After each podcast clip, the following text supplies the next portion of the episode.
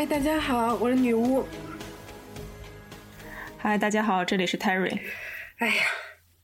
我其实现在这一次就有一种感觉，好像刚刚才录完电台，怎么又要录电台？感觉因为上次歌的时间太长，这次好像就有一种自己已经很勤快了的感觉。上一次理论上来讲我们还是实现了月更的，这次我有在四月的最后一天对上传了我们的东西，嗯，但我不知道小宇宙上可能是五月初的时候上传的，嗯，有可能忘了。不过已经很快了，反正嗯，我们这一期呢也没有什么主题，主要就是闲聊我们这做电台一年以来，嗯、呃，其实怎么说呢，总体上我连这个这次要聊的提纲都不太清楚， Terry 老师感觉会比较清楚一点，然后我们就跟着 Terry 老师会带领我们回顾这一年录电台的一个整体的心路心路历程吧。嗯，是的，我们写了一份提纲、嗯、然后在提纲里的第一点说的是更新的这一年有什么感想。嗯，有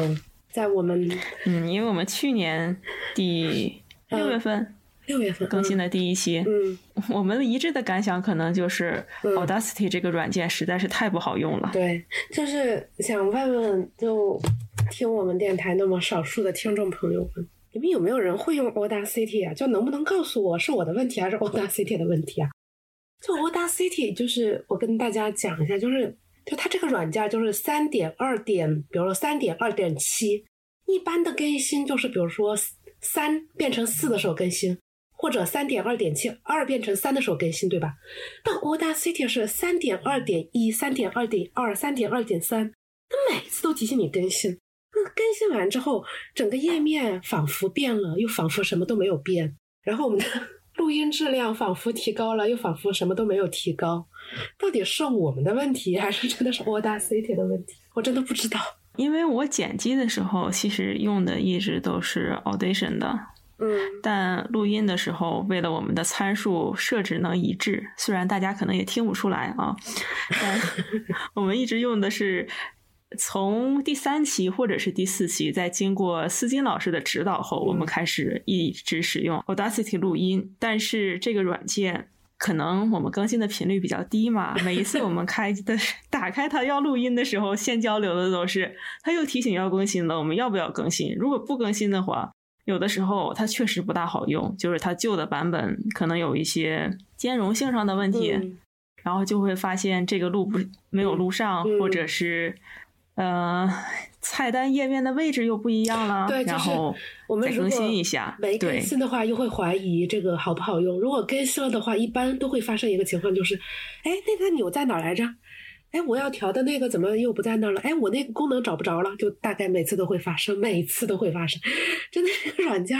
到底在更新什么？而且我还有一个很大的困惑，就是我觉得理论上来讲我们也使用了单独的外置的麦克，对对对，但感觉和没使用，然后我们也使用了也没啥区别单独的录音软件，我们甚至使用了正版的剪辑软件后期、嗯、当然这个我没有系统的去学过，只是时常性的看一下 YouTube 指南、嗯、就跟着剪的。我相信也不是所有的电台大家都是在棚里就是用着完全专业的设备录的嘛、嗯、肯定很多都是也是这种就是在自己家里录的，对，嗯、呃，很多人的麦可能是更简易的，对。然后我的问题就来了，为什么我觉得别人的音质没有我们这么大的问题呢？哎，不过妈妈妈就希望就是我们为数不多的听众朋友们，如果有专业人士能给我们一点指导，真的不知道，就是这就是我们录录制一年电台以来最大的感想，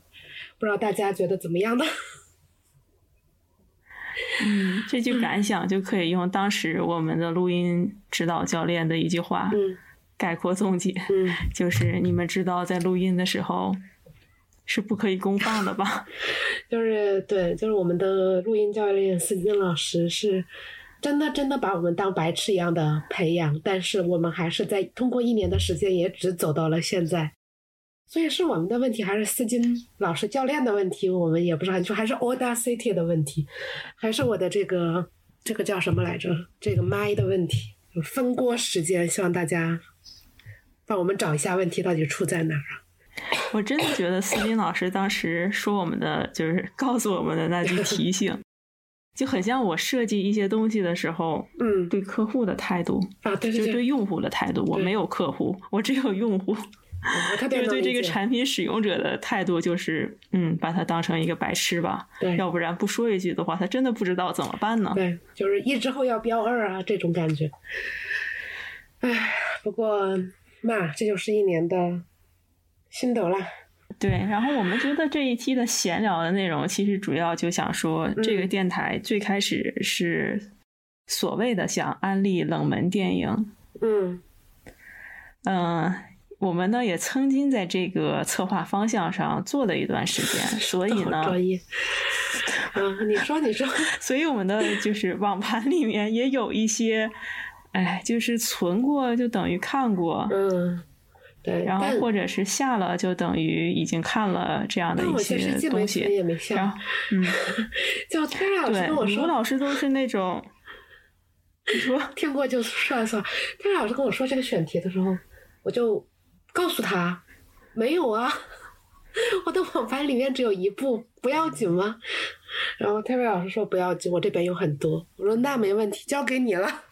然后哎，我真的很震惊，只有一部这件事情。我当时以为的你说的意思就是你只下了一部、嗯、其他的都是存过就等于下了、嗯、但我嗯，但是嗯嗯没有存但你可能都不知道我存的是哪部。呃，不是一个关于偷钻石的电影吗？偷钻石的电影是哪部？不好意思，我有点忘了，叫什么？就是一个七十年代的，是七十年代的 Hot Rod 啊，对的、嗯，天哪，恭喜！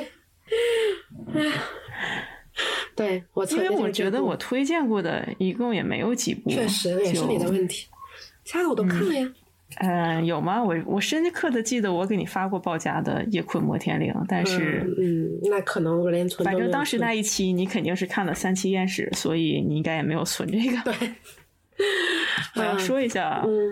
我不仅仅是存了，我还下过。来来来，大家可以看得出来我们的态度分别。交给你了。我在去年，就是二零零二年七月份的时候。嗯。下了女巫老师推荐的一部日本电影、嗯、叫做《极道大战争》，很好看，豆瓣评分五分。我猜想这部可能就是我们在录过第一期可能关于卡索的恐怖片，然后第二期是一个六十年代的好莱坞烂片、嗯、然后下一期可能是本来也许是计划要讨论这个的，没有，但是因为本来忘了什么原因，不是不是，下一期是那种每个人安利三部，然后选一部看，看完之后再下一期去回顾，然后我给你发了三部，都是 what the fuck， 都有一点 what the fuck 的电影，然后就是三部，然后你就选了那个《如月疑云》，对吧？然后你不是，我应该选了一部黑白电影啊，对对对。没有《如月疑云》，我说错了，是这部和那个呃《情人定制指南》和那个黑白电影，是那个石井跃龙的石井跃龙的那个《梦幻银河》，这三部。然后就我当时说的我都记得，就是说因为这部和就是这部叫《极道大战争》和那个《情人定制指南》确实都脑子太有病了，就是我为了你的精神健康着想，还是为你贴心的选择了一部豆瓣评分上了八的优质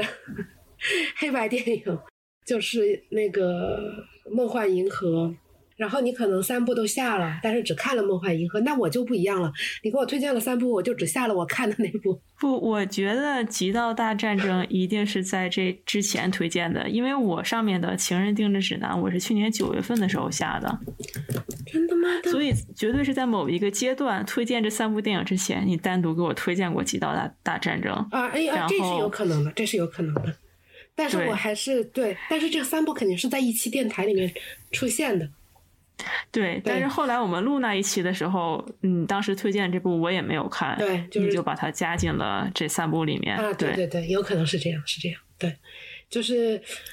对，这不就是豆瓣评分已经只有 五点二 了，嗯，豆瓣评分的满分是十分啊，就是再跌就已经跌到会让人以为豆瓣评分满分是五分的地步了。就我觉得有那么糟糕吗？我觉得真的很好笑啊，希望大家去看一下，可能你看了之后给个两星，他的他的评分就一降再降。为什么会这样呢？我觉得还是蛮好看的，要不大家看一下吧。哎，这就要说到女巫老师这个独特的，嗯，就对，是这样。观影喜好，我不知道我上次讲的时候有没有说，就是我本来当时想的三部是《极道大战争》《情人定制指南》，还有一个叫《仅此而已》，就石井跃龙的《仅此而已》，豆瓣评分也是 五点四， 然后就想，哎，就这三部，就强迫大家看一部豆瓣评分低于六的电影，但是最后还是心软了，换成了石井跃龙评分最高还拿奖的片子，现在想想也挺后悔的。我觉得其实你要从这个角度来讲、嗯、如果我们一定要说豆瓣评分的话、嗯、也许下一季啊，下一季就是不知道今年什么时候我们又开始更新的时候、嗯、呃，我们应该可以考虑一个选题叫做强迫、嗯嗯，不能说强迫啊，就推荐大家去看一些嗯豆瓣高分的国产电影、嗯、尤其是当下的院线电影。这个效果应该会很好的。但其实有些我觉得可能还行吧，就我虽然没看啊，但我对有些是还行的，但是宇宙编辑探索编辑部他们好像评价就还就不是这样的，就不是这样的，就是那种票房不错，也很对，分数也很可观的这种类型的，应该蛮有意思的，嗯、会是一个就不就是这个选题吧？嗯、呃，这部是没上映还是？不，这部就它票房应该没有很好，是吗？就不是很大众向的，我们要挑一些很大众向的。挺好的，挺好的。你你你你你你是不是有误会？这部好像票房贼好，我那天看。就是说，就是那种低成票房标准是不是有票房标准？就是对啊，它不可能是很好的。真的吗？我那天看一个评评价，把这个票房吹得天花乱坠的，也有可能是买的吧。嗯、呃，这这个属于攻击制片方了吧？但是两千万，我指的是现在这个市场六千四百万，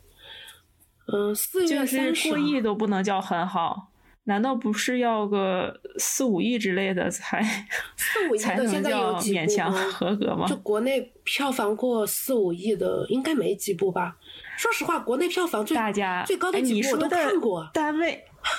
满江红，你说的单位是人民币还是美元呢？满满江红，然后呃，流浪地球，然后那个还有那个叫什么来着？呃，就是那个什么《战狼二》吗？不是不是不是，《战狼二》的票房没有那部高。那个《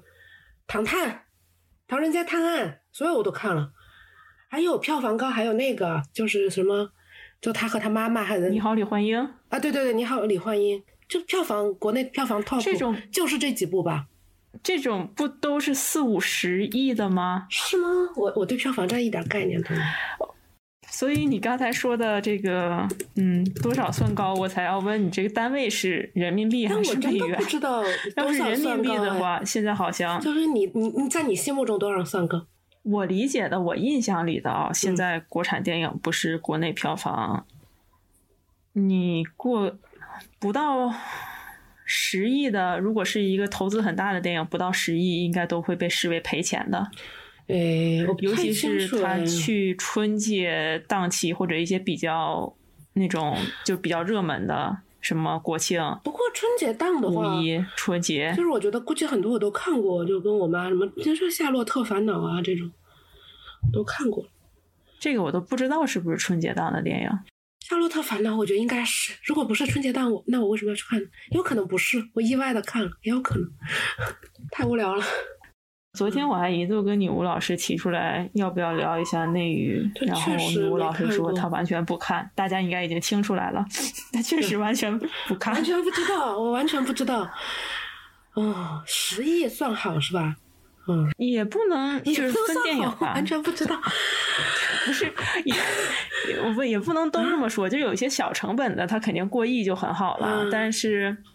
绝大部分那些热门档期的，我估计不到十亿的，可能都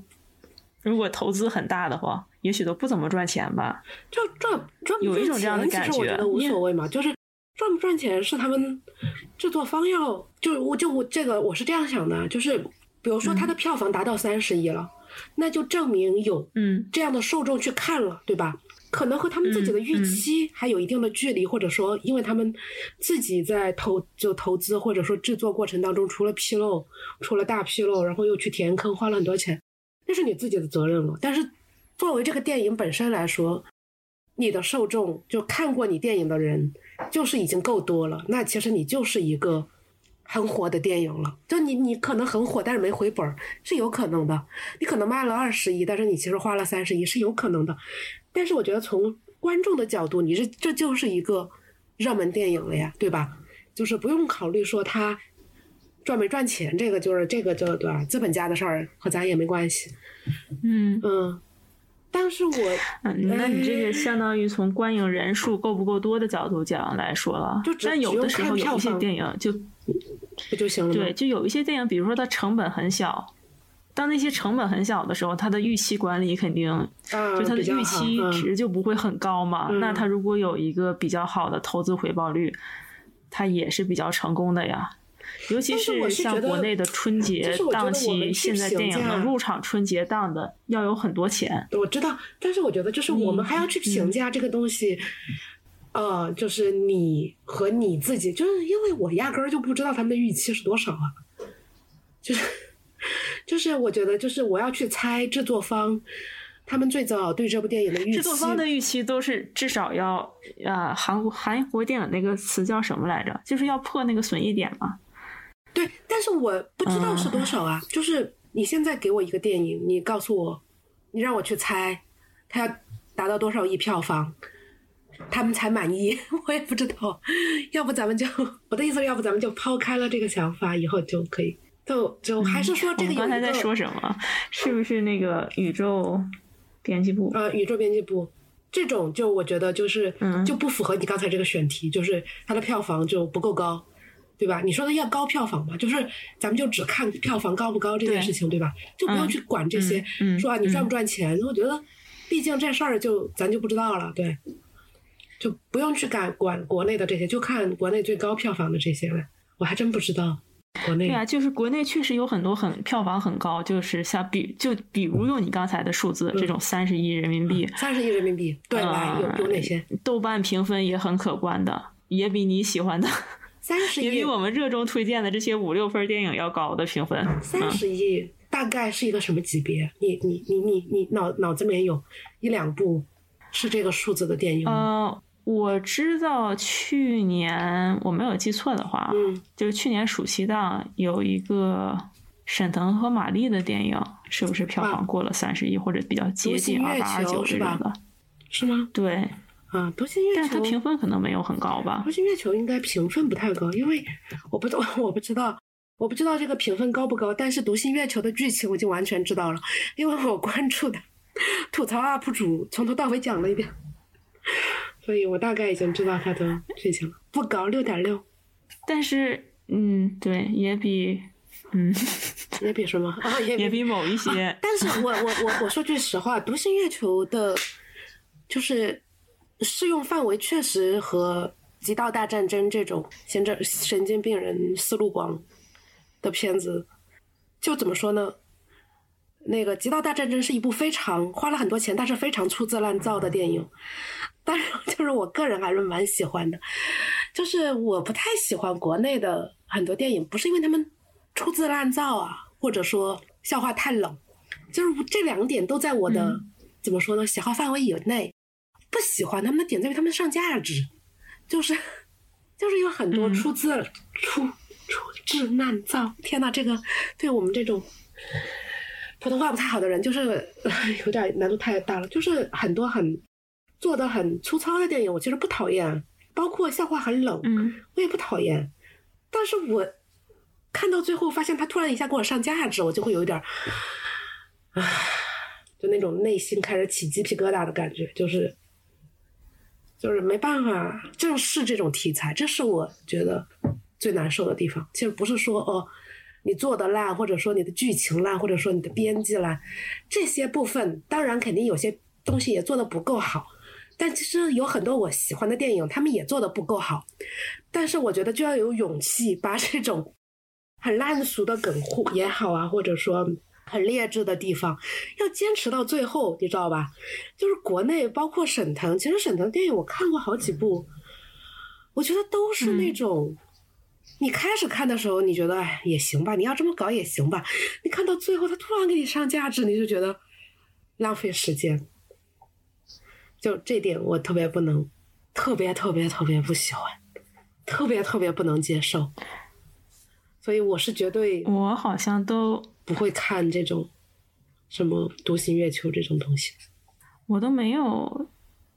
看过，应该是没有。哦，我看过他的小品啊，你没有看过他电影吧？沈腾的每部电影都上价值。我在想我有没有看过，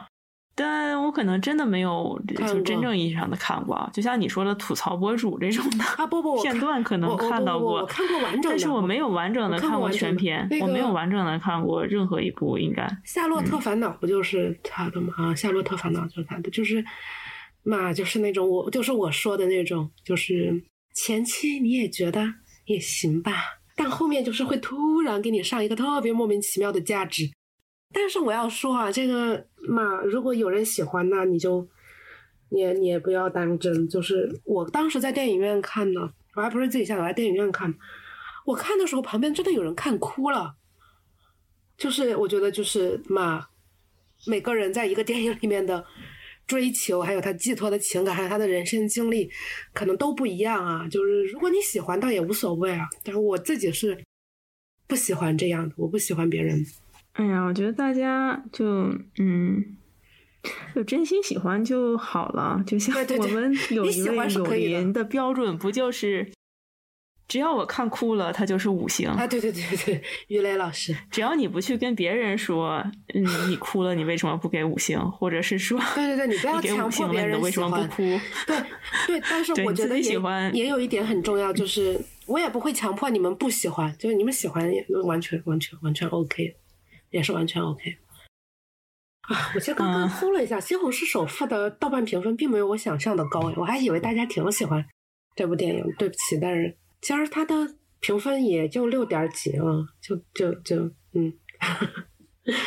没有。是不是喜剧电影即使在国内票房很好，出了像《李焕英》这种真的非常煽情的，啊、但国外我觉得其他的评分没有特别高的。我, 我, 我个人觉得就是恐怖片，就是真正的恐怖片，不带悬疑的那种恐怖片，还有喜剧片，嗯、就是不上价值的那种喜剧片，在豆瓣的评分都偏低。嗯、那我们。这个时候就要记出来我们之前就讨论过的刘别谦了。刘别谦就是我说的，就是我觉得他不算是就是喜剧是吗？就是我个人定义的那种喜剧，就是它是 comedy， 对，但是就是我定义的喜剧，我怎么说呢 ？Ben Stiller 的这种片子，对我就是我定义的那种喜剧，你那里面就超模的那种片子，啊、就是有一点。就是当年港片的那种胡搞啊，因为胡搞蛮长一点的。布鲁克斯，嗯，应该算吧。就是，但是也不是说刘别谦他不算喜剧啊。就是我爸有一些就是那种呃，就怎么说呢？他在剧情上更 smooth、更平缓一点的片子，我都把它算到剧情片。但是我觉得剧情片是一个很不讲道理的分类啊，就是就我也不知道为什么会有剧情这个分类。嗯嗯，但我就会把它算到这种就是剧情片的这个，就是包括有一些恐怖片我也是，就是就是它逻辑性太强了，它故事性太强了，我都是把它算在一个剧情片的这个范围。就比如说不知道大家看没看过万能钥匙啊这种啊，我就觉得它到底真的算恐怖片吗？更多像一个剧情片啊。但是真正的恐怖片就是比如说嘛，就就像咒威廉卡索咒怨啊这种，就对我来说我觉得就像真正的恐怖片，就它其实剧情并没有很多，它就是靠一些手法或者怎么样的不断的进行感官刺激类的片子，我就会把它放到恐怖片的这个范畴里面。所以我就很讨厌有一些恐怖片粉丝一跟我聊天就说啊我喜欢温子仁，这因为我根本就没有说不喜欢温子仁的意思，但是我觉得温子仁像苏尔这种真的真的就那么恐怖片吗？在我看来根本就是一个悬疑片剧情片，不是一个恐怖片。但但是真正的就在我自己定义的这个范畴里面，我觉得恐怖片和喜剧的评分都偏低，就大家对于这种类型好像有一种觉得这种类型比较 low 的这么一个倾向在里面，我我个人觉得是这样，我不知道。那如果说到这种就是类型片的评分它会偏低的情况，也不是类型片，我觉得悬疑片的评分就偏高，没有就个个别的几个类型片它的评分相对会偏低。嗯嗯嗯嗯，就这种类型片往往被联系到，就是说怎么讲呢，它要么就你像你说的那一种喜剧片，或者是纯粹的追求恐怖刺激的恐怖片，对对对对对，它往往会联系到一些嗯，我在想怎么把这个词比较中性的说出来，但你说出来，我帮你想想怎么中性的表达。就是一些可能大家，嗯、呃、嗯，怎么说呢？你就只能住在四环开外的人喜欢。你你还是中性表达一下。买房的，就是就是这类的意思啊，嗯、呃。还有一种就是我觉得很多女性观众，就以前的女性观众会很喜欢的，就所谓的爱情喜剧，嗯嗯嗯，它的评分绝大部分也都没有很高嘛。对对对，我我刚才其实也想说，就包括一些爱情片、嗯、其实评分也是那种，就我我个人觉得有点过于严厉了，就有点过于严厉了。但是爱情片就存在一个问题，就是有些爱情片你会觉得啊，这个评分偏低，它评分又过高了。对，有些爱情片你又会觉得啊，倒也不至于。所以就我觉得就是那种隔差非常大，而且有时候我也不知道说 OK 这个，但这么说可能这只是我自己的偏见，我自己的偏见。就我觉得有些爱情片它经过了时间之后，它的评分会上涨一个很可怕的数量级，就是包括有一些比如说经典日剧，但这些日剧很好，非常好看、嗯、没有问题，就包括像那个东京灰姑娘故事的那个什么，就是唐泽秀明演的那个，就是这片子很好，没问题，也很细腻，各方面确实是一个非常非常不错的，而且它融入了很多，从意识形态的角度来讲吧，它的价值观也还不错，虽然它是一个灰姑娘的故事，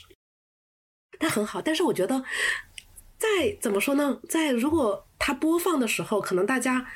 的评分也不会像现在这么这么这么高，但是经过了一段的时间流逝之后啊，大家不断的说啊，这是一个当年的经典日剧，这是一个当年多么好的，这个就是在经历了这个时间的沉淀之后，我感觉它的分又再上了一个档次了，就是活下来的爱情片那种感觉。就我觉得很多活下来的爱情片都会出现这个问题。那就要说到我其实和 Terry 老师之前可能本来想聊、嗯、但是又没有聊的一个，就 Terry 老师一直说那个《魂断蓝桥》这个电影的评分偏高。嗯，我觉得《魂断蓝桥》和你刚才说的、嗯、虽然我不大看日剧啊、嗯，但我觉得和你刚才说这个应该不是一个情况。我们先说回就是你前面说的、嗯、就以前一些活下来的爱情片的评分会偏高。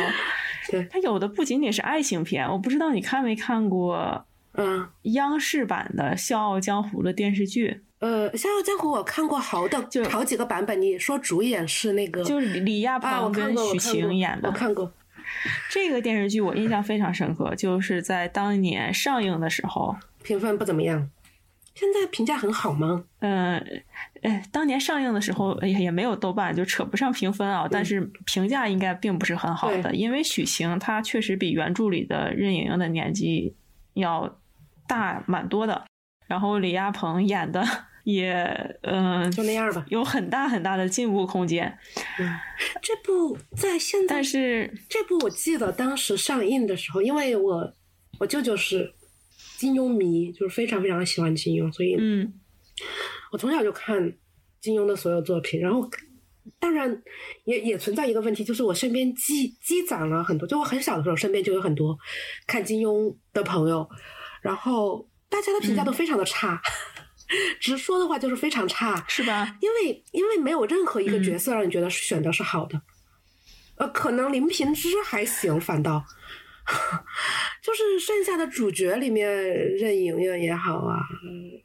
令狐冲也好啊，小师妹也好啊。啊，师娘的角色我记得当时也是一个评价还算好，大家说、啊、就就就师娘那角色选的还行，其他角色大家都哦，里面的钱伯光是吕丽萍她老公演的，我记得，就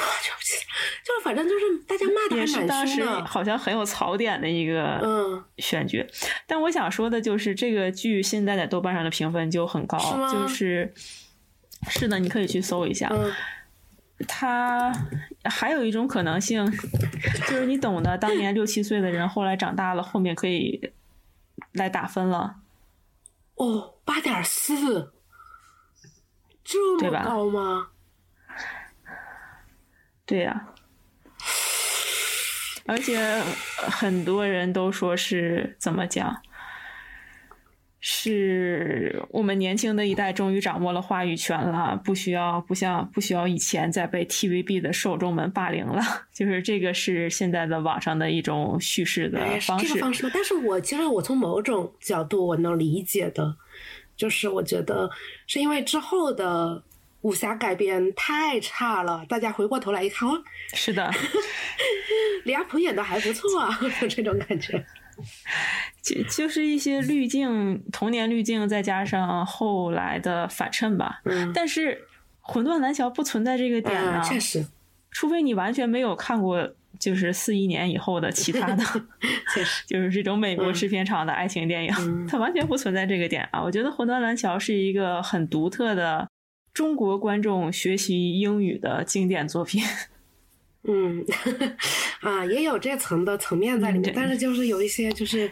对它经过时间的沉淀之后，它不知道可能有些运气吧，但是所有的电影啊影视作品文艺作品我觉得都有运气的成分在里面啊，通过一些运气突然一下获得了极高的评价。我觉得就是既然说到了魂断蓝桥，可以再顺便的聊一下我们去年曾经、嗯、就过去的一年里曾经讨论过的选题、嗯、但是因为我们都很忙，嗯，把这个措辞换一下，变成都很忙，不要说我们都很懒。哦，我都没有反应过来，你这个措辞换一下是什么意思？我们都很忙，所以我们没有时间做。对，嗯、我一直都很想做的一个内容，当然女巫老师每次都是说她没有很，就是没有什么素材嘛。对，没什么好讲的。我一直很想做关于赌博的电影。嗯。就我不知道这个的意思是什么，就是我举了几个例子给 Terry 老师 Terry 老师都说哎也不是，我就不太知道你想聊的是什么、呃、就是我我应该说的是什么 Molly's Game 啊之类的，对吧？我忘了。对，但是我很喜欢的就是一种加州分裂，你看过吗？看过。然后还有一个就是我们这一年反复在提，但是您一直都没有看的《原钻》啊，对对对，忘了忘了忘了。我每次都说我关我关电台我就看，我说关完电台就开始打炉石。嗯、啊，会看的，这不会看的。我觉得这两个里面就是忘了，是一种就是对赌博状态的这个。但我对赌博状态没啥兴趣，嗯、我就是、描写非常好。嗯、呃，我是呃嗯，我不能说我是会赌博的人，就是我是会玩的，就是我会在包括 B 站或、嗯、或者别的平台，我会看呃那个就是德州扑克的比赛的啊，我是会钻研很多、嗯、技巧，就是我看太多比赛了，就反倒对这种就是对感兴趣的点就已经完全变了啊，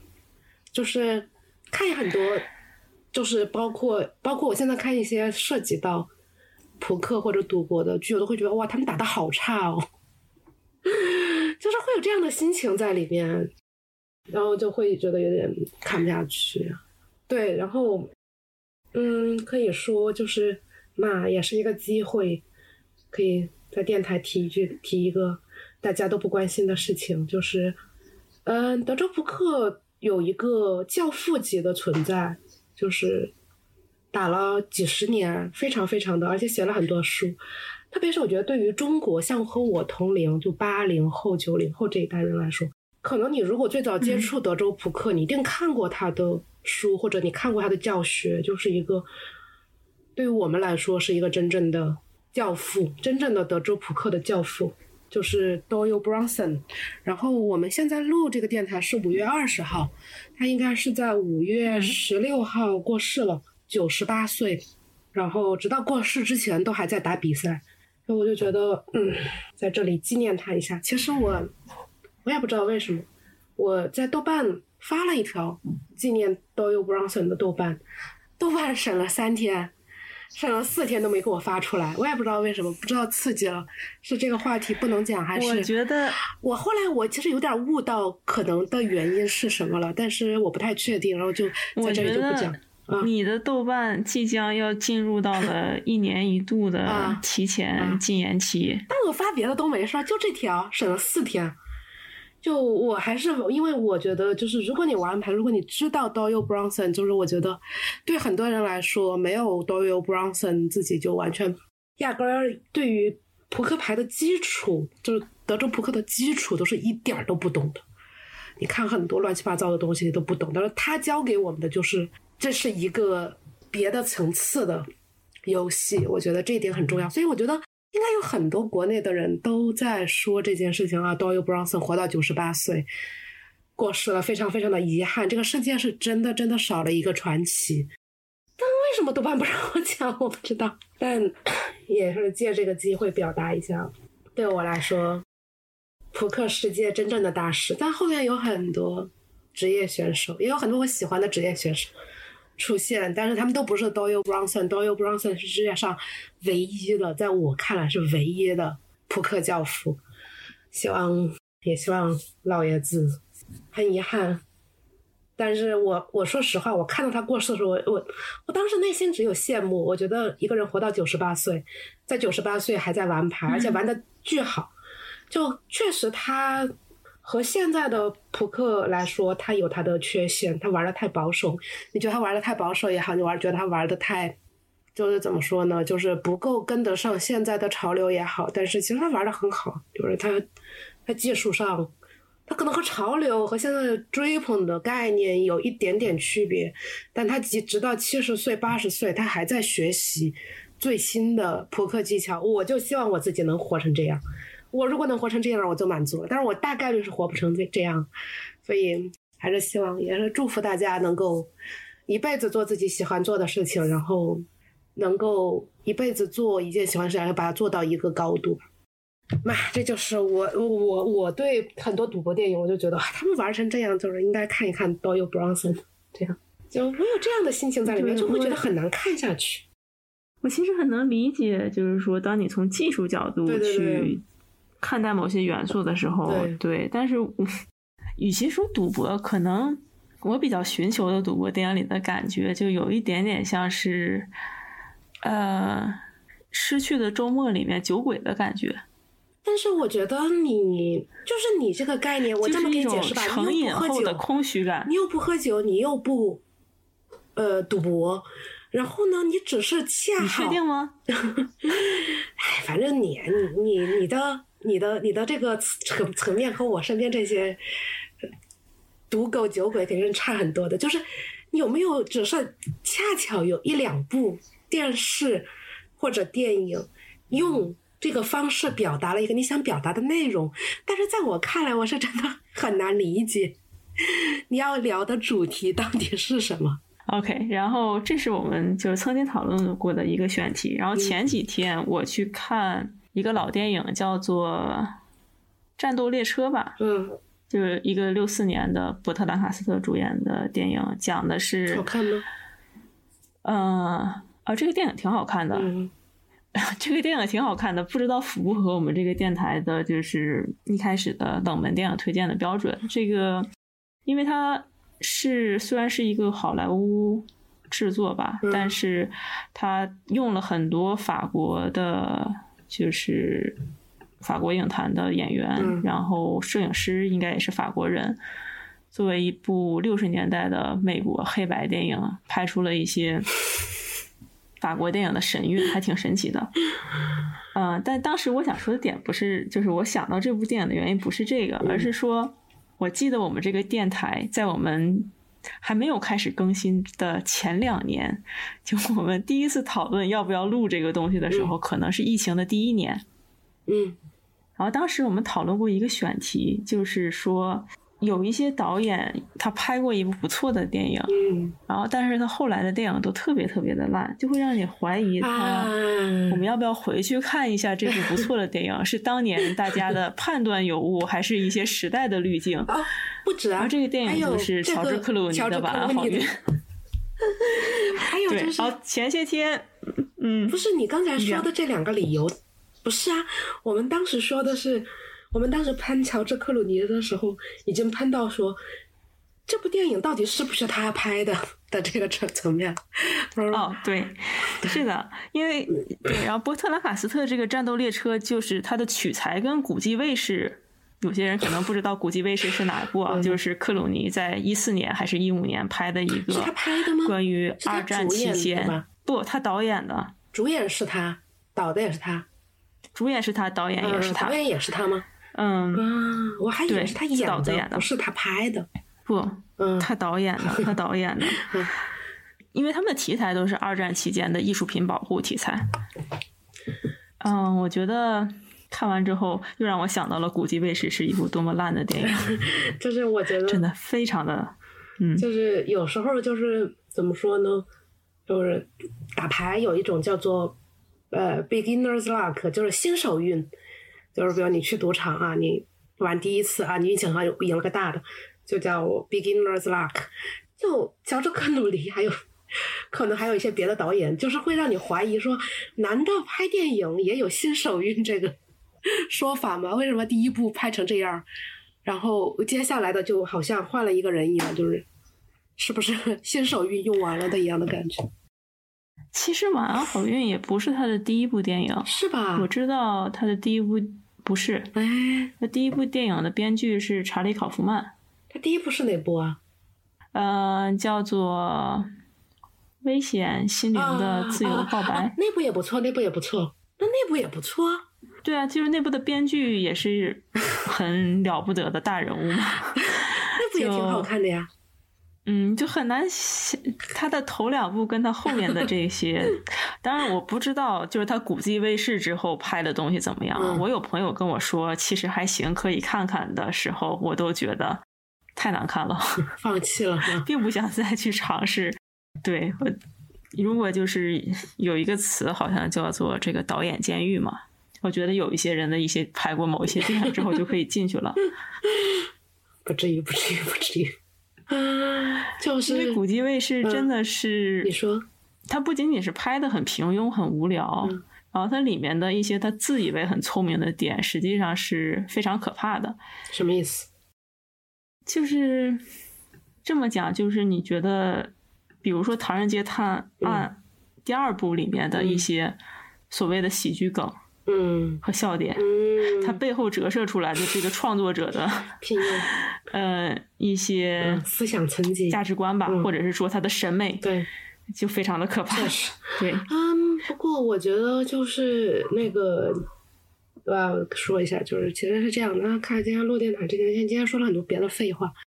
今天录电台之前我就说哎，我其实也没什么可讲的，虽然我其实今天已经讲了很多。然后泰瑞老师说没关系，古迹卫视我可以喷二十分钟就是让大家知道他到底有多么讨厌这个电影。而且当年我可能还没有这个就是什么意思，没有这方面的概念，但是你要现在的话来讲的话，就是这个电影里充斥着老白男的优越感、啊而且不自知的那种感觉。那那 嗯, 嗯，但有些是美国的，但有些 嗯, 嗯，有些导演拍的有些电影，我觉得也充斥着老白男的什么感，但是豆瓣评分还是很高啊。猎人出鞘出来走两步，我真的不知道为什么大家喜欢猎人出鞘啊。这这个也是，哎，我觉得他们这些导演应该挺适合在那种叫什么呃好莱坞报道。导演圆桌会，大家坐在一起一定特别有共同语言嗯，确实应该搞一个这种，而且一定会都觉得嗯嗯，对啊，他们一定会觉得我觉得他们电影的某些氛围感真的很像很像，你要这么讲的话。嗯，那嗯，最近我觉得嘛，最近有好几部都是这样的。再喷一遍《阿凡达二》，老白男真受不了。嗯、哎，你有没有看？就是、嗯嗯、那叫什么《气垫传奇》吗？就是关于 Air Jordan 的诞生的。没有没有没有没有。就我、嗯、我我的首页一天到就是。但这不是我的问题啊，不是我不想看啊，就我的首页天天都看到人在骂这部电影，我就有点怀疑人生，就不太想看。实际上那个你看俄罗斯方块了吗？但是这个电影在我们我还没有看，就是每个人都把俄罗斯方块拉出来说啊，俄罗斯方块不知道比它高到哪去了。我想要不去看一下俄罗斯方块得了。呃，《气垫传奇》我还是在电影院里看的呢。嗯。嗯，但我觉得可能纯粹的是我就某一个阶段，因为 H B O 的那个湖人剧，我一直把它称之为湖人剧，但它好像标准的片名叫做什么？哪个？就是 Showtime 啊，讲嗯魔术师嗯、啊、那个时代湖人的剧、啊、嗯，你看了吗？就那个剧我还挺喜欢看的。嗯，我觉得很有娱乐价值，对我来说啊。哪方面？嗯，就里面有一些怎么讲呢？嗯，就我知道，嗯，但是我对他，我知道这个梗就是他们在用什么梗，但是我对他的了解又没有详细到能看出他哪些地方不精确，哦、就是哪些地方做了戏剧化改编的程度。理解理解理解。然后所以说。对，我就是我既知道他的背景，但是我又不会太了解他，我让我特别的就是出戏。就是。就能体会它的娱乐感，我能看懂，我又不会，嗯、呃，又不会被冒犯到的那种啊，特别好，啊，有可能，有可能。嗯。啊、哦，我当时好像还搭配听了是《洛杉矶时报》还是哪里，就是给这个湖人剧做的算是幕后的一些讲解。嗯、对，我一直把它称之为湖人剧啊，虽然现在的湖人可能跟。OK， 好，到此为止。我们长大的那个年代的湖人，到此为止。我不太想说现在的湖人了，赶紧继续下一个话题。继续，你刚才说的、这个啊、就是这个湖人剧，嗯，啊、嗯，它这个剧里面它有一些，其实这个导演也不是一个大家都很喜欢的导演，就是大空头的那个导演，还有什么不要抬头，都是他拍的。啊、大空头和不要抬头评价都还不错。对，但我就是说，有一些人不太喜欢这个导演嘛。嗯，但他这个剧里面就是做了有一些七八十年代的复古的内容，然后还有一期幕后的嗯解解说，我听的还蛮有意思的，因为他里面演魔术师的演员和演贾巴尔的演员，虽然他们都挺高的、嗯、但是不可能有人物原型真的那么好。还有呢，另外一个就是里面演老巴斯的，就湖人当年的老板，嗯。嗯的那个演员叫 John C. Reilly、嗯、他又是一个其实一米九十几，就是他可能比人物原型又高很多。嗯，然后所以这个电影里就是用了，就是大家如何能比较精准的秒，嗯，把这个相对身高差，嗯，然后还有这个这个人的绝对身高的，比如说赛场上的呈现这些，在镜头里给他找齐了，啊、嗯，怎么做标准，嗯、然后。有一些幕后内容蛮有趣的，嗯，然后还有一些，我记得里面当时有一个评论我印象很深刻，嗯，就是说贾巴尔的成就和他在社会运动上的一些参与啊，让他这个人就是非常备受备受尊重吧。就比如说他后来出席退役后出席湖人的活动，嗯，观众们会很尊重他，但是观众们在情感上就球迷或者说球迷。对他的情感的连接就不会有和对其他的湖人球星那么的深，就是有的时候大家会出于理智和客观去尊重一个人，但是你感性的这个就是你对他有好感，你喜欢这个人的东西，对，是另一回事儿。理解，就是球场内和球场外很有趣的讨论。嗯，对，所以说这个这又是一个非常跑题的话题。我觉得《气垫传奇》并不难看啊、哦，但是它很短，因为不是它非常短。虽然有一些地方用了一些八十年。我们评价电影第一个好处长短，先先看一下超过超过多少分钟严格评价。嗯，对啊，因为有的时候是一个就是作为一个娱乐需求吧，嗯、它有一些。就我其实是不太知道、嗯、满足了你在一百一十分钟娱乐需求的这个点，嗯嗯、但是最后确实有一些煽情的地方，嗯、不能叫煽情，你可以把它称之为上价值，嗯、上价值就是啊，这还有还有一些就所谓的复古。有啊，他有一段就是马特·达蒙的角色预言式的描述乔丹的职业生涯，嗯嗯、是我的，我我看到有一些对有一些人对这段非常的讨厌，大概能理解，嗯，嗯但总的但总的来说，我觉得整体来讲，嗯、呃，娱乐感还是可以的。我其实是不太理解，就是这个电影和乔丹到底是什么关系？嗯、就他们说好像乔丹就是出现了一个背影。为什么不找对就是为什么不找乔丹来演？你说不找本人吗？对啊，啊，他不需要找本人呢，他其实是有一种题材，嗯，这个要引用一个别的评论，嗯、霍华德·霍克斯就特别擅长拍这种电影，嗯、就是大家都在工作，然后每个人都特别喜欢自己的在做的事情，嗯，然后最后获得了一个比较美好的结果，嗯，而且大家都很擅长这份工作。其实我觉得这个《七点传奇》也就是这么一个内容，上班内容就有点像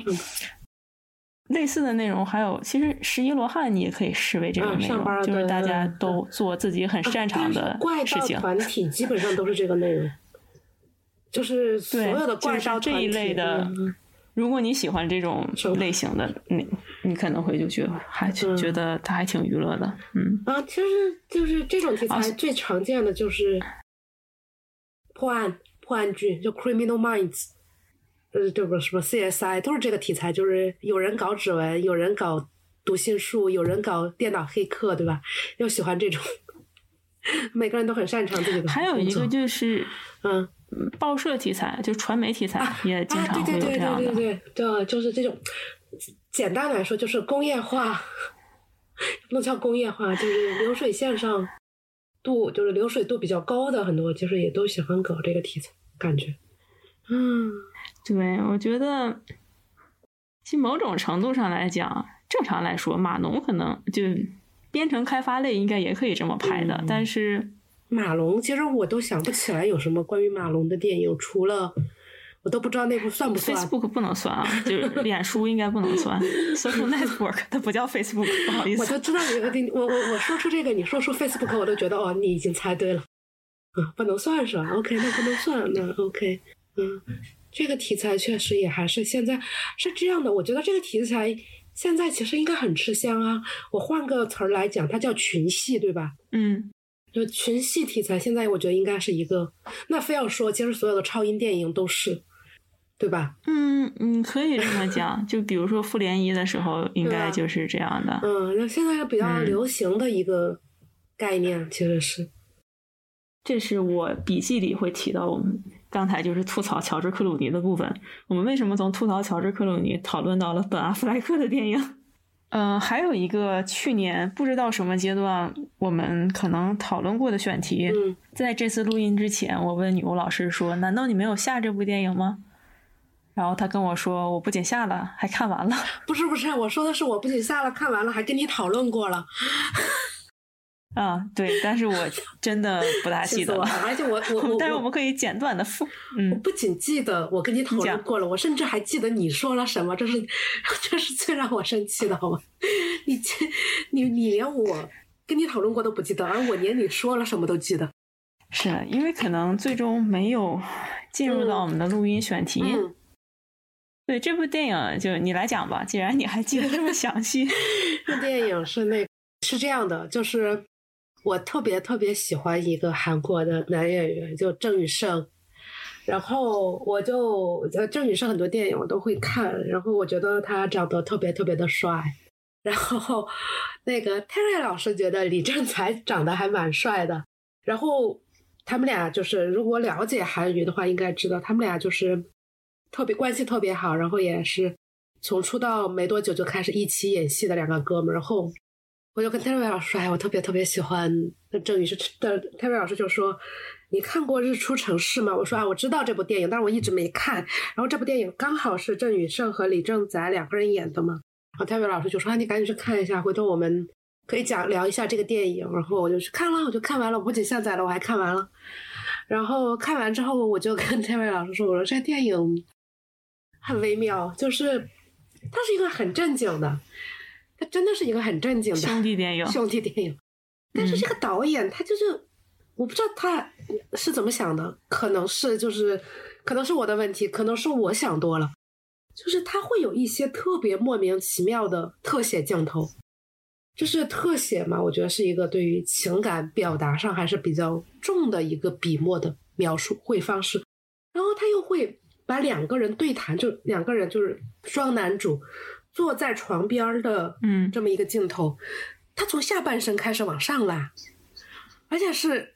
特写，就特别激，就特别、嗯、可能是我想多了，但是这片子就是会有一些特别莫名其妙的让你觉得你为什么要这么拍。然后我就把这一点跟 Terry 老师讲了， Terry 老师就说对啊，这片子的看点就是基片运镜啊，就一个非常正经的故事，真的没有任何的就是爱情元素，但是它就是一个 gay 片的运镜，就是这片子的一大看点。就你看的时候你其实会觉得很莫名其妙。我记得里面有一段戏好像是嗯、呃，郑宇盛演的男主是个拳击手嘛、嗯、对，然后我忘了前情提要是什么，就是他在他在雨里跑吧，然后另一个男主就是开车追他、嗯嗯、对对对对，然后这个镜头的对除了特写之外，他这个镜头的角度还有他剪辑放到一起的方式，嗯，怎么讲呢，可能确实也许啊、嗯、就是在这是哪年的电影，九十年代末九九几年了，对对，也许可能当时的这个东亚不存在同性恋电影的概念，应该也不至于啊，但是应该不至于。但我觉得这样的兄弟情，嗯、还有像以前就是港片时代的吴宇森，就比如说周润发跟李修贤演的的《喋血双雄》吧、嗯，啊，确实，就是那个杀手和警察的。那都是在西方可能市场卖的很好，但是大家都把它当 gay 片看的。那个确实现在去看我这么样的一些设定， 我, 我在网上看了很多评价，就说自己重温了这部电影，发现我怎么回事和我小时候的记忆好像有点不一样啊，确实。但是但是我觉得有些时候吧，它是表现的好，对吧？但是日出城市其实不是说一部那么精致的片子、嗯、我觉得就是它有很多就我说我所谓的基片运镜其实是蛮莫名其妙的、嗯、就是包括他突然推的全景也好，突然推的特写也好，就是有一种你好像想说什么但是我真不知道你想说什么的感觉在里面。你有没有看李正宰去年拍的、呃、那个叫什么来着、呃、手链啊，不是不叫手链，不叫手链，不好意思，大概类似的两个字的那个片子是吧，就他和郑宇盛演的那个，其实英文名好像是 Hunter 吧？对对对，就是有点 Hunter, 有点忘了有点相似的这个名字，对，就是这部，呃，没有还没有看，对，就是猎人或者是狩狩猎之类的，特别长，嗯，总对他特这个电影，我必须要坦诚的说，我是去电影院看的、嗯，我忘了旁边是不是有人看到一半的时候走了，但是嗯。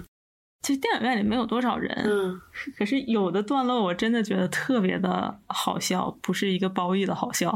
嗯，什么意思？就是嗯，它里面有一段剧情是它也没有那么的烂，但它非常的好笑。就是没有那么的烂是基于它的工业制作水准，就像你说的不是特别的粗糙、嗯、就还有维持了一定的工业水平但是嗯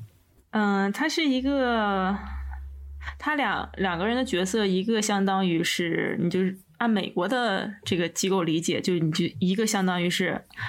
F B I 的头，一个相当于是 C I A 的头，就嗯这个方向理解啊，并不一定是完全平级。然后他们在他们国家的一个这个，比如说政府情报机构的这个办公大楼里，嗯，走廊里开始了肉搏。就是真正意义上的肉搏，就是两个人像《速度与激情》里面有一集呃，对，就是这种纯粹性的肉搏的场景，然后从走廊里一直打到了，就是从一楼一直打到了底层，嗯，然后其他人就都看着，我觉得这个场景特别的爆笑。我大概理解，非常的好笑。这逻辑上有一些比较大的瑕疵嘛，嗯，我能理解。嗯，但嗯，然后所以导演水平好吗？嗯、这不是李正宰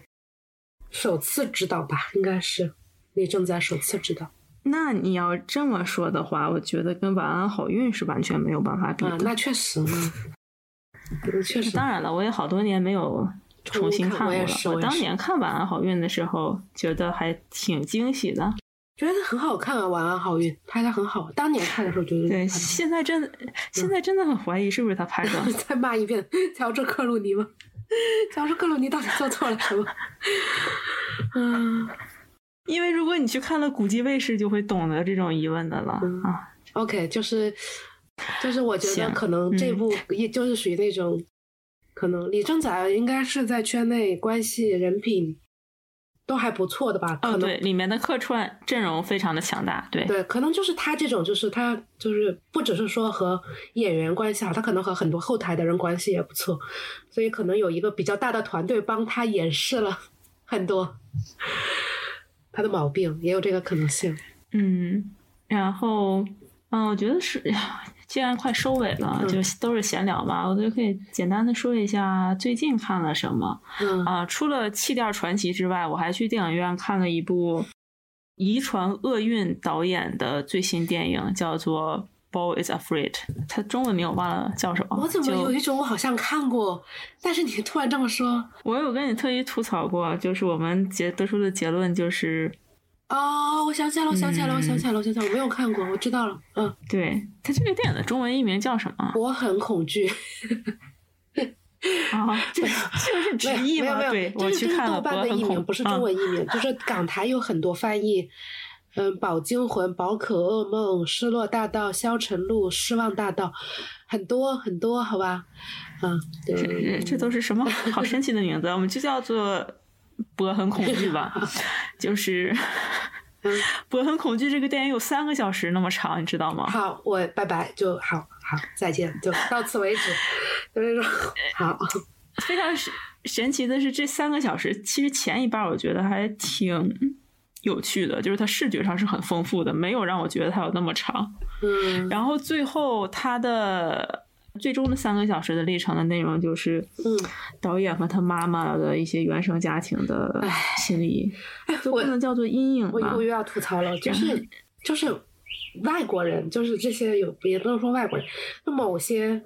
就过着 easy mode， 就是就我们就肯定是。就是他们打的就是普通模式，就直接说白男了，类似吧，就也不一定，不主要就是白男了。嗯，就他们对于恐惧的幻想，永远都是我的父母有问题，我的父母不好，还要加上一句，就就是这个原生家庭问题之外，再一个就是布局。嗯，但布局他们很少能拍成电影啊。所以他们拍成的电影基本上就是、啊、这里有这里有啊 OK 那 OK， 但是我就觉得就就这就是你们对一个世界最恐怖的幻想了是吗？那这这就要就是妈妈不爱我和硬不起来。我今天早上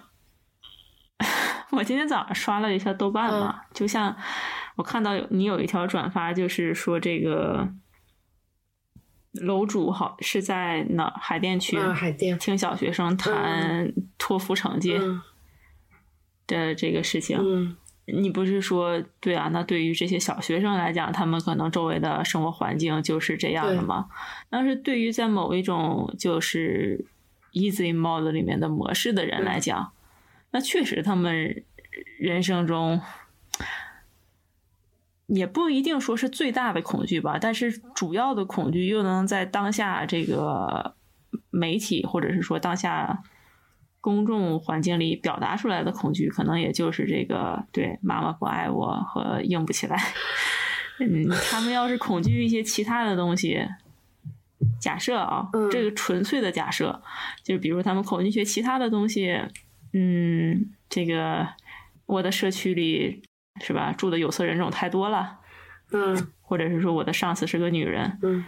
就是、就算他真的恐惧这个，就国国外的舆论环境也很难拍出来嘛。就是我觉得也，我不是说人家真的恐惧这个的意思啊，啊就是我我我其实想说，就是恐怖片不用人不用反映社会现实也可以，就是恐怖片是一种动物，我觉得是一种动物的性在里面，就是它不是人性的部分，它是动物性的部分，它不完全是恐怖片。我觉得所以它已经跟恐怖片没有什么关系了，人的标签还是三个小时就对，但是它真的没有什么，它有前面有一些很惊悚的地方，就是说很暴力社区里的惊悚，嗯，然后中间呢又有一些像是就画面上来讲，就是从真人电影变成了有点动画模式的效果，嗯，然后最后最后就是男主和他妈妈的问题，嗯，就我应该如果有听过有人形容说是，哦，你说你说，与其跟观众拍三个小时，不如找你的心理医生好好谈一谈。我觉得说的很好，就是是这样的，就是。可能如果听过我们之前聊奥斯卡那一期的电台的朋友们知道，我真的很讨厌亲情题材，就我对亲情题材有点过度厌恶，所以我也可能会导致我没有办法正确的评价一些电影吧。OK， 那你喜欢看杨帆吗？什么杨帆？就是贝蒂戴维斯有一个电影，他把他妈气死了。不是，我不是说我不爱看亲情的。正向的亲情，我就是不爱看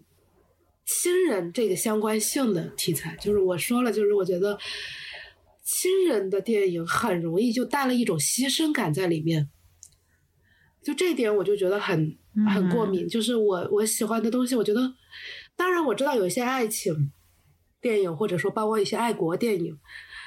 都会带一种牺牲感在里面，但是我个人是很不喜欢带很强牺牲感的爱在里面的，就是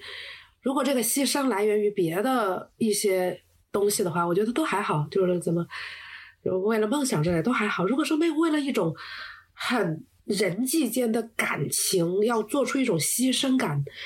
我就会觉得很反感，我会很反感这个东西，我就觉得我就会觉得这是一个就怎么说呢，无论你怎么选，道德绑架，我觉得是一个无论怎么选都是错的命题，就是如果你在宣扬一种以牺牲为基础的感情的时候，你说它好我会觉得你在道德绑架，你说我你说它坏我会觉得说、嗯、你连别人的爱都不尊重吗，对吧，我就觉得这对于我来说是一个有一种两难的这么一个境地，而且是怎么选我都会觉得我想避避良居。所以我就干脆我就不看这样的题材，就是我自己的这这我可能是我自己的问题，我对这种题材就是非常严格，就一旦有哪点不爽就要逼逼半天，就是这种。对，对不起大家，就是如果大家喜欢也没有关系。然后啊，我觉得你可以看一下杨帆。嗯，我都刚刚说了，我不喜欢亲人关系的，你还是觉得我它不是亲情题材，它不是亲情关系，因为它里面就没有任何的正面亲情关系。我也不是不喜欢正面，呃、就是和正面反面没有关系，我觉得。就我就不爱看我和我妈我和我爸我和我祖宗对啊，他把他妈气死了，在这个电影很前面的时候、就是、在这个部分我也听觉得我就是就是我觉得就是怎么说呢，就是我不是说我然后气死了之后他就若无其事的继续他的生活了，就是我对这个部分就是没有什么，就是我不是反对亲情啊，我我不是说 OK 大家要揭露亲情的阴暗面，我我不是这个意思，就是单纯的对对这个题材还没有兴趣，我我我不是说哦、啊、你否认或者说你肯定我就会怎么样，我觉得就是听着都很没劲的。我自己我自己的问题。嗯，嗯然后这个就是我最近看的，呃，对我还看了一个在你们那儿取景的电视剧，就国产剧。嗯应该是在重庆拍的，看着像是在重庆拍的。我等你半天了，叫啥呢？哦，你对着你们家乡取景并不是很关心嘛？呃，就是《尘封十三载》，好像啊，我不知道它的原型是白银案还是什么啊，又是个啊，就是我懂了，就是在我们那儿取景的基本上除了迷雾剧场，对，除了除了死人的题材之外，基本上 不, 不太会有了，是吧？之前还是疯狂的石头呢，现在怎么全要死人了？那现在不都是这样吗？嗯、就是热门的取景城市、取景地区，重庆，我觉得应该是国内第一位的，啊、应该不是。然后他们上次这个我我不确定我说的东东西到底准不准确啊，不过可以跟大家分享一下。据说沈阳嗯那边非常非常的、嗯，是沈阳还是另外一个东三省的哪个城市，就有非常非常好的政策，就是专门拍，就是简单来说专门拍就是迷啊迷雾剧场这种剧，他们搞了一个影视基地，然后给这些影视公司特别好的资源，嗯、然后啊是沈阳还是大连还是哪儿，反正就是东东三省的某一个城市，然后那里就是号称要成为中国现在这种新的横店的那种，就是说据说那儿就是专门为拍这种题材做了很多努力，但这个信息我不确定。东北的优势就是有雪景嘛，啊、嗯，有道理。但但是重庆的优势，我觉得是它这个城市的层次感，层次感比较上镜。呃，我对，呃、就是嗯嗯、呃，然后但另一个国内很我等会儿火的《漫长的季节》啊，对，等会儿你那个这片子好看吗？啊，你是说在你们重庆取景的这个吗？对啊。我个人感觉还可以啊，只要你把它最后一集就是上价值的啊，它已经出完了是吗？就是，呃，已经完结了，啊、对，已经完结了。它、啊啊，我感觉它还可以的点就是，哎，这可以讲吗？嗯、我, 我也不自我审查，就我也不知道可不可以讲。就是它很生动的描写了九十年代，其实警察这个行业的人，啊，有的时候他们的行为就是持证的流氓。啊，还行吧，嗯、我觉得那就是对对吧？如果你这些就是，我觉得大家到这个时候应该也能理解。如果这个时候你把有一些东西你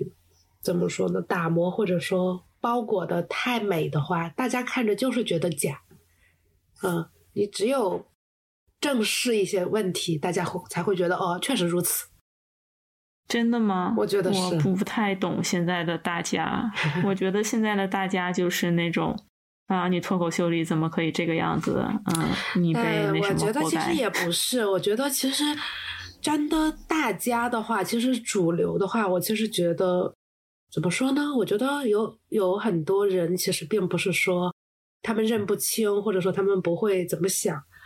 而是做有些事情代价太大了，沉默的大多数实在太多了。有这样的层面在里面，